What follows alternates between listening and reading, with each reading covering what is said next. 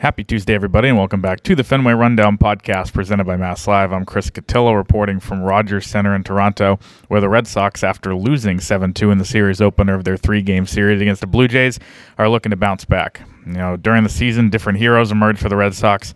Over the last couple weeks, one of them has been Rob Refsnyder, former Yankees farmhand and then rookie, who has really bounced around for the last few years and has kind of found his footing.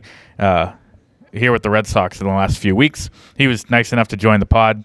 We talked about his career so far, what intrigued him about this Red Sox opportunity, and how at 31 years old, he's still developing. So, enjoyed catching up with Rob today. Hope you enjoy it too. So, we're here in the uh, away dugout at Rogers Center in Toronto with Rob Refsnyder, who's been, uh, I'd put it as a kind of a lightning bolt for the Red Sox in the last couple weeks. Rob, thanks so much for taking the time. Uh, yeah, thanks for having me. Uh, I'll start with this. I mean, you've obviously kind of had a unique journey to this point. You know, you've played for a lot of teams the last few years, a lot of teams in this division. Um, started with the Yankees, played for the Rays.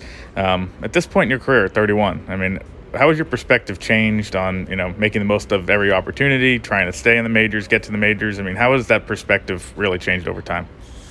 Yeah, that's a great question. Um, yeah, my first year was 2015 um, with the Yankees, and yeah, it's, it's, definitely been a journey. You know, um, a lot of different teams, um, various you know opportunities and things like that. So um, it's kind of hard to put into I guess words. You know, it's it's been a long time.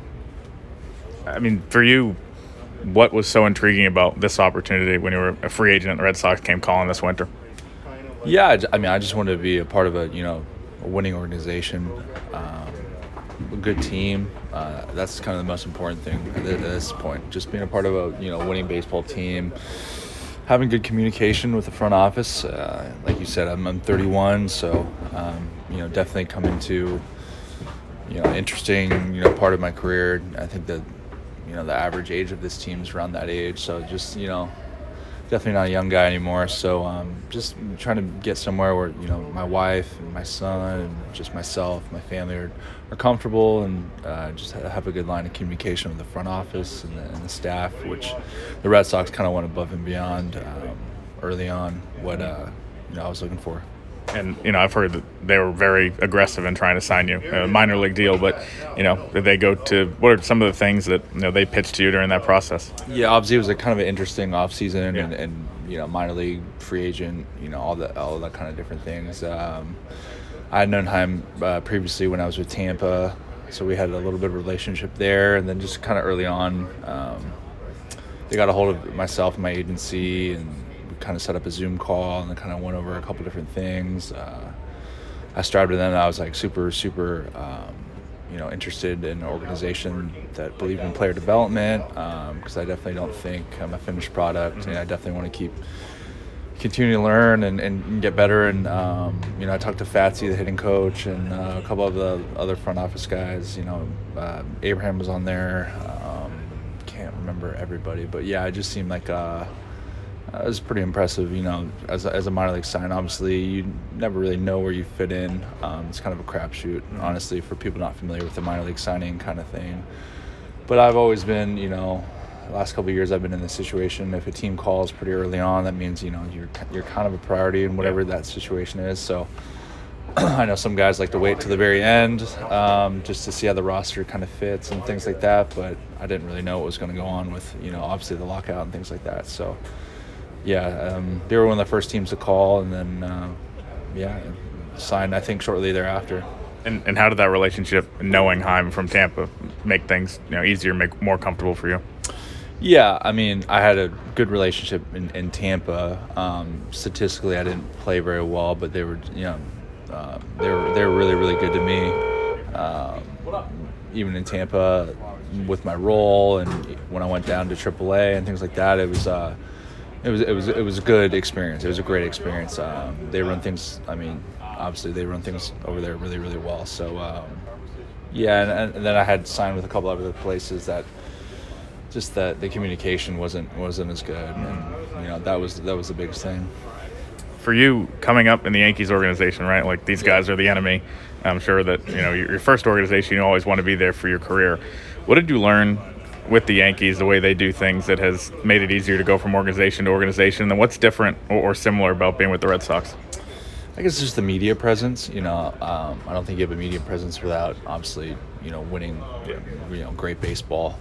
So I, I, that, that was a nice thing that I learned with New York. Um, you know, obviously I was always on the fringe of their roster. I wasn't, you know, um, obviously a big name and things like that. But the media presence, um, you know, was was huge there. It was mm-hmm. like the 25th guy was still getting, you know, questions asked and things like that. It was it was uh, you know def- not overwhelming, but it was definitely like an eye opening experience. Then you go to other organizations where it's just not even close. Yeah. Um, you can play really bad baseball and no one you know it just it doesn't seem as as big. Whereas you know, here in the in the Yankees, you, the fan base wants to see their players play extremely hard and play winning baseball, and they have a standard, and it's a cool thing. I mean, that's what baseball should be. I mean, you should have passionate fan bases that want their players doing everything that they possibly can in their power to to win games. You know, that, that's so.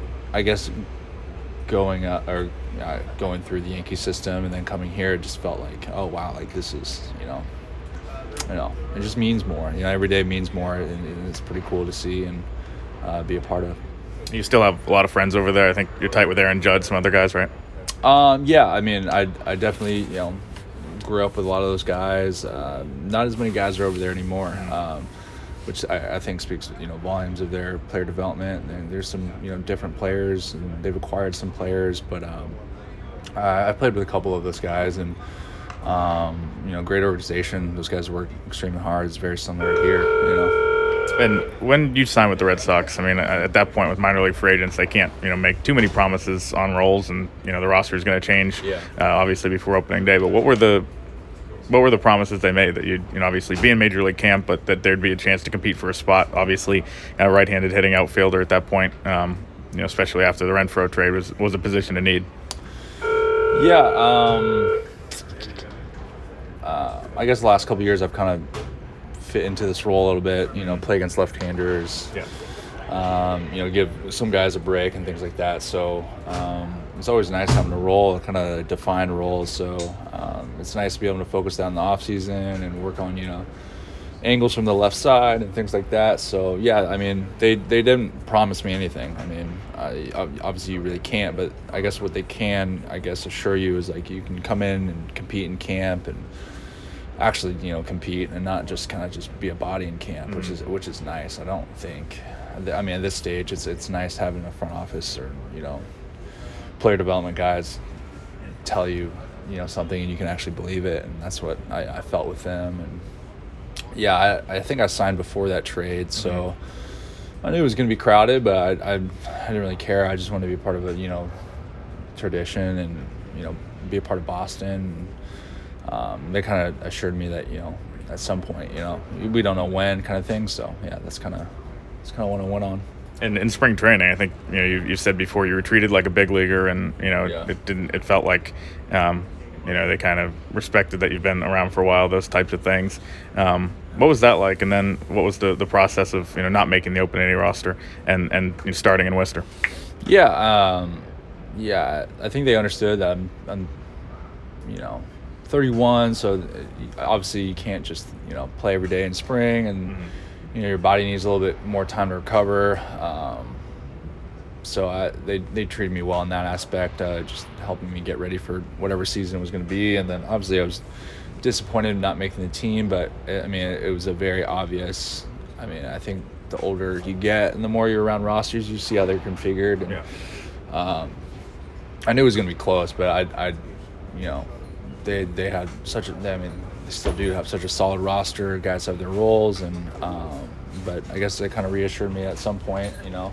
And then going down to you know AAA, I mean I couldn't have asked for a better situation or staff. It's I mean it's incredible there. It's a it's a big league staff in AAA. I mean the facilities are amazing. You've been there, I'm sure, mm-hmm. and it's like. Uh, you know the travel's a lot better now, but like the training staff, the, the, the strength it's just, it's over the top for AAA. Um, you, nutrition, food. I know their budget for food is. I mean, they, they do a great job yeah. making guys are you know healthy and well. I mean, it's it's over the top great. I mean, I think Red Sox fans should be super excited for you know some of the guys coming up and, and just how, how it's run in AAA. I think they're going to see a lot more guys probably at the end of this year, maybe you know next couple of years of like very exciting you know. Hmm. Know, baseball players for sure. Is that as world class or major league like as you've seen a AAA atmosphere, facility, all that stuff?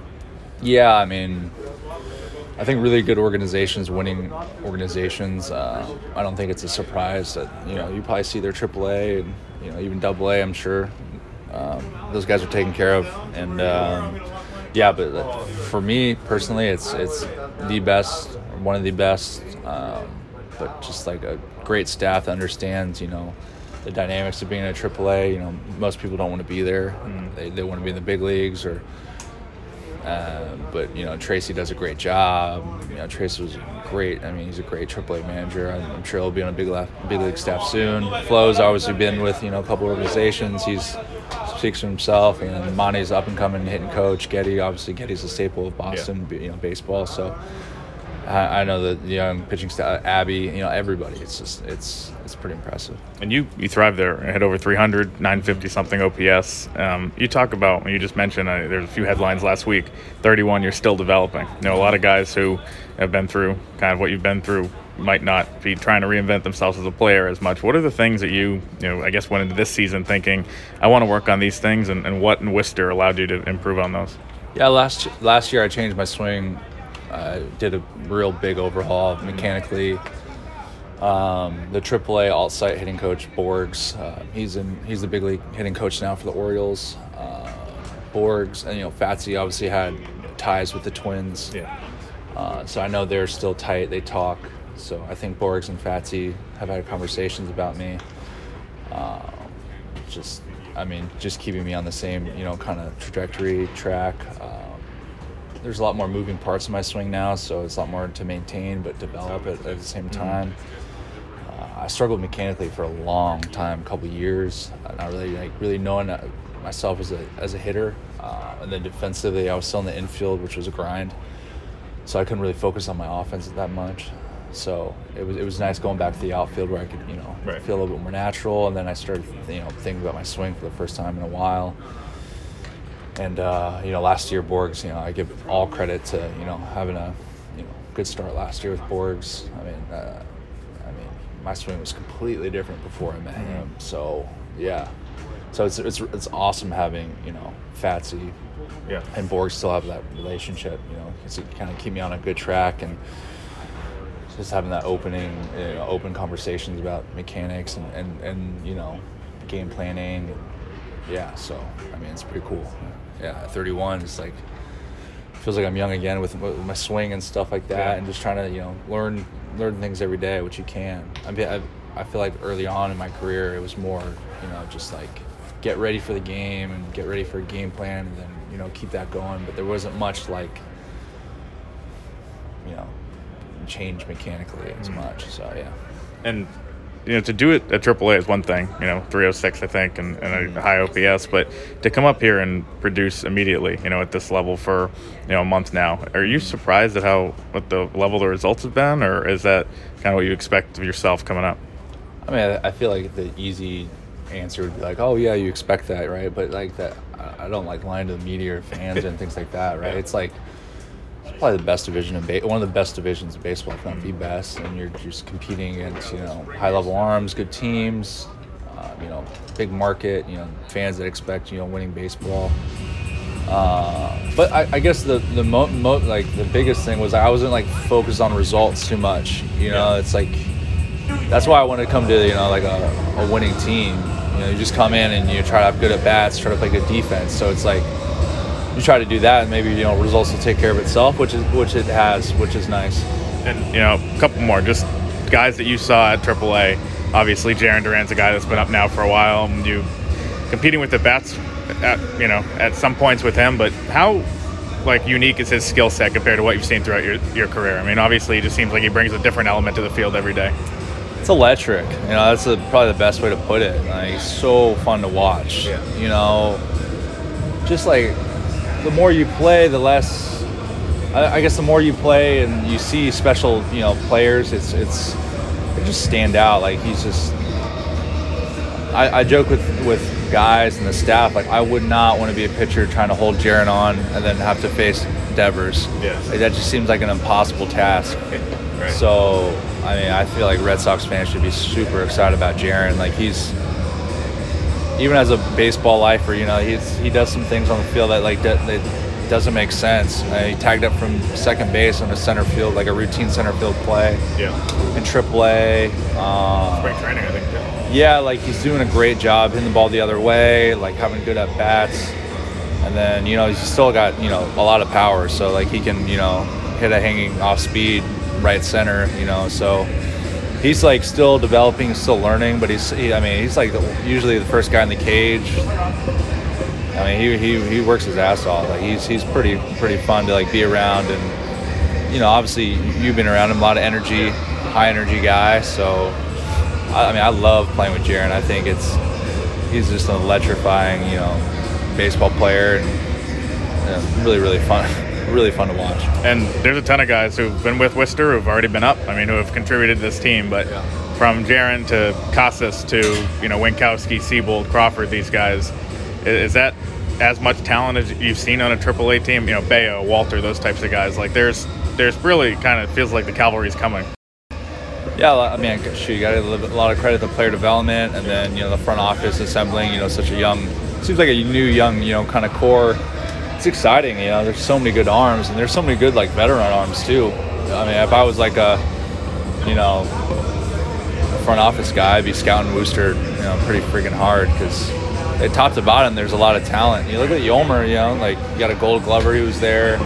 Fitzgerald can play all over the field. He's got left-handed pop. I mean, you can keep going on, but the, I mean, you talk about the staff. Bello's he's really exciting. So I, I mean, I'm sure he'll be up here at some point. Um, electric arm. Uh, you know, look at Wink. Wink's had a couple quality starts. Um, but yeah, you can keep going on. And then you look at contributors already from AAA. You know, like Schreiber and Danish, and it's pretty cool. Right. You know, see them successful. Obviously, Franchy and things like that. So um, they're doing something good. that- So they should be proud of themselves for, you know, the player development that's going on in AAA and getting guys ready. It's been it's been pretty cool to see. And last thing for you, I think you told the Globe over the weekend you'd like to manage someday, and, and that's a goal. What has it been like just playing under Alex Cora and this as you kind of build your your toolbox of what you would like to be as a manager someday? Yeah. What do you take from him? It's hard to put into words. I mean, you hear things from other sides. Um, you know, when you play the Red Sox, like, oh man, AC over there, like he he's pretty special. Like he, just remembers everything. He's got this amazing memory. And you're like, okay, you hear that, and then you see it firsthand, and you know, you see it in our offensive, uh, you know, uh, meetings and things like that. I've never, I've never been around around a manager that engaged in meetings and Yeah. contributes and just random, random things like that, and different intricacies. You know, catcher pickups, pitcher pickups, like just so many different things that like I don't even know how he has time to like think about that. You know, with all the other different like responsibilities on a day to day on a manager. Uh, but he's personable too, which is like he's got I don't know I, I don't know how he does it. You know, it's uh it seems like an overwhelming task to be that engaged and that you know that engaged with his players and his staff and making sure everyone feels a part of it. Right. That's that's pretty special. Like he's he's one of the best in the business for a reason, and just being around him, watching him, you know, get after it every day is pretty cool. And um, you know, if I ever do get into manager, I'm, I'm definitely gonna try to steal a couple things here and there. But he's his own manager. You know, he's super.